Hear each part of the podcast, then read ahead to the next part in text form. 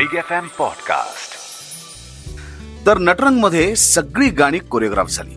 अप्सरा अली वाजले की बारा दही दूध लोणी ही सगळी गाणी स्पेशली कोरिओग्राफ करण्यात आली होती. फुलवा खामकर या गाण्याची कोरिओग्राफर होती. पण या सगळ्याला एक गाणं अपवाद होतं. ते अपवाद सोडाच. त्या गाण्यात जी व्यक्ती आहे तिलाही माहिती नव्हतं की आपल्यावर गाणं शूट होत आहे. हे गाणं कुठलं आणि त्यातली ती व्यक्ती कोण ते सांगतो. पण त्यासाठी तुम्हाला माझा शो ऐकावा लागेल. तुम्ही ऐकताय big Marathi bioscope with Subodh Bhave. मंडळी सिनेमा ही समूह कला आहे. म्हणून तिथे प्रत्येकाला त्याचं काम नेमून दिलेलं असतं.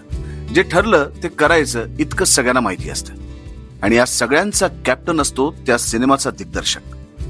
केवळ त्यालाच हा सिनेमा कसा पुढे जाणार आणि कसा आपल्याला न्यायचा आहे हे माहिती असतं. कलाकार किंवा आणखी कुणी त्याची कल्पनाही करू शकत नाही. आत्ताचा किस्सा तसाच आहे.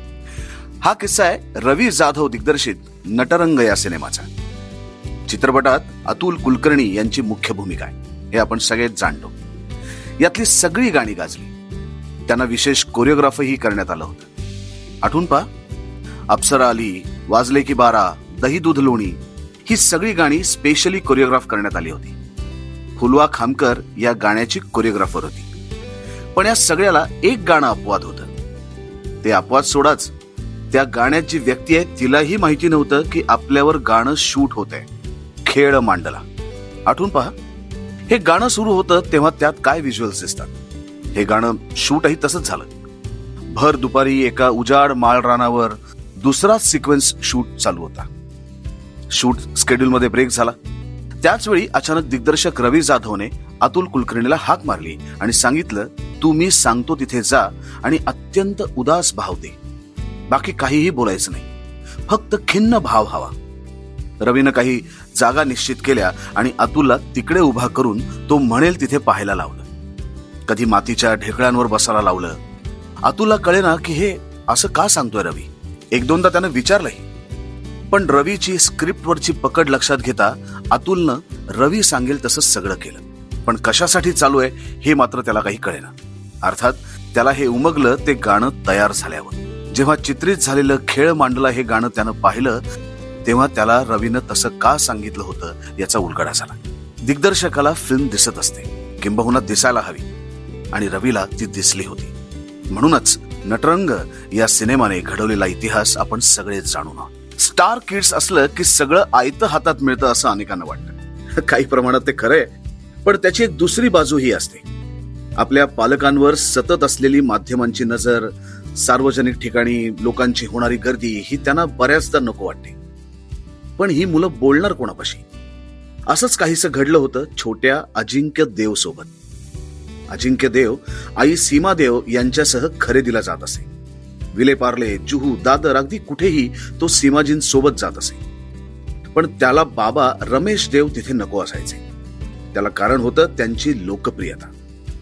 एकदा दादरच्या रानडे रोडवर अजिंक्य आपल्या आईसोबत खरेदीला गेला होता. सगळं ठीक चालू होतं पण आपलं काम आटोपून बाबा रमेश देव तिथे आले आणि रमेश देव आल्याची बातमी दादरात वाऱ्यासारखी पसरली. झालं. देव कुटुंबियांभोवती गर्दी जमली. ही गर्दी इतकी वाढली की त्या गर्दीतून बाहेर पडणंही मुश्किल झालं. छोटा अजिंक्य देव तर रडायला लागला. तेव्हापासून त्याच्या मनात या गर्दीनं घर केलं पाहिलं? हे असंही असतं. आपल्याला नेहमी एक उजळत जाणारं टोक दिसत असतं पण त्याची अशी ही दुसरी मुक बाजूही असते. नामसाधर्म्यामुळे कसा गोंधळ होऊ शकतो याचं एक उदाहरण आता मी तुम्हाला सांगणार आहे. मराठी चित्रपटात बऱ्याच अमराठी कलाकारांनी भूमिका केल्या. त्यापैकी एक होते जॉनी वॉकर. त्यांनी श्रीमंत मेवणा पाहिजे या मराठी चित्रपटात भूमिका साकारली होती. त्या सिनेमाच्या संगीतकारांचं नाव होतं महम्मद शफी. काय नाव होतं? महम्मद शफी? पण हे नाव महम्मद रफी यांच्या नावाशी मिळतं जुळतं असल्यानं लोकांचा गोंधळ उडाला अनेकांनी महम्मद शफी नसून ते रफीच आहेत असं वाटू लागलं. त्या काळात म्हणजे हा चित्रपट आला एकोणीसशे सदुसष्ट ला त्यावेळी अनेक वृत्तपत्रांनी महम्मद शफी हे नाव काढून तिथे रफी केलं. या चित्रपटात महम्मद रफी यांनी गायलेली ही दुनिया बहुरंगी हे गाणं गाजलं होतं. ते चित्रितही जॉनी वॉकर यांच्यावर झालंय. विशेष म्हणजे महम्मद शफींच्या अखेरच्या काळात महम्मद रफी आवर्जून त्यांना भेटायला गेले होते. आणि त्यांनी काही मदतही देऊ केली होती. अशी माणसं होती त्या काळी. आता वळूया निळू फुले यांच्याकडे. निळूभाऊ फार मोठे माणूस होते. हे मी यापूर्वीच सांगितलंय. पण त्यांची अभिनयातली हुकूमत ही हिंदीतही कशी होती त्याचा हा किस्सा.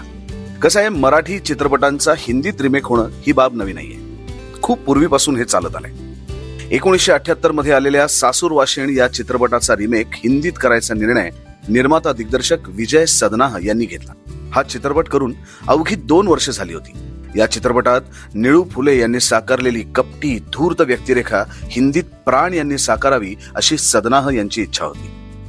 प्राण यांनी होकार नकार देण्याआधी हा चित्रपट पाहायचं ठरवलं. झालं. प्राण यांच्यासाठी विशेष खेळाचं आयोजन झालं. प्राण यांनी संपूर्ण चित्रपट पाहिला. चित्रपट झाल्यावर ते विजय यांच्यापाशी आले आणि म्हणाले ती व्यक्तिरेखा निळू फुले यांनी इतकी अचूक साकारली आहे तुम्ही त्यांनाच ही भूमिका द्या. दिग्दर्शकालाही ते मत पटलं. त्यांनी प्राण यांचं म्हणणं ऐकलं सुद्धा. प्राण काय किंवा आपले निळू भाऊ काय ही सगळी मोठी माणसं होती. या दोघांनाही एकमेकांबद्दल अपार आदर होता. ऐकत राहा big Marathi bioscope with Subodh Bhave Big FM Podcast.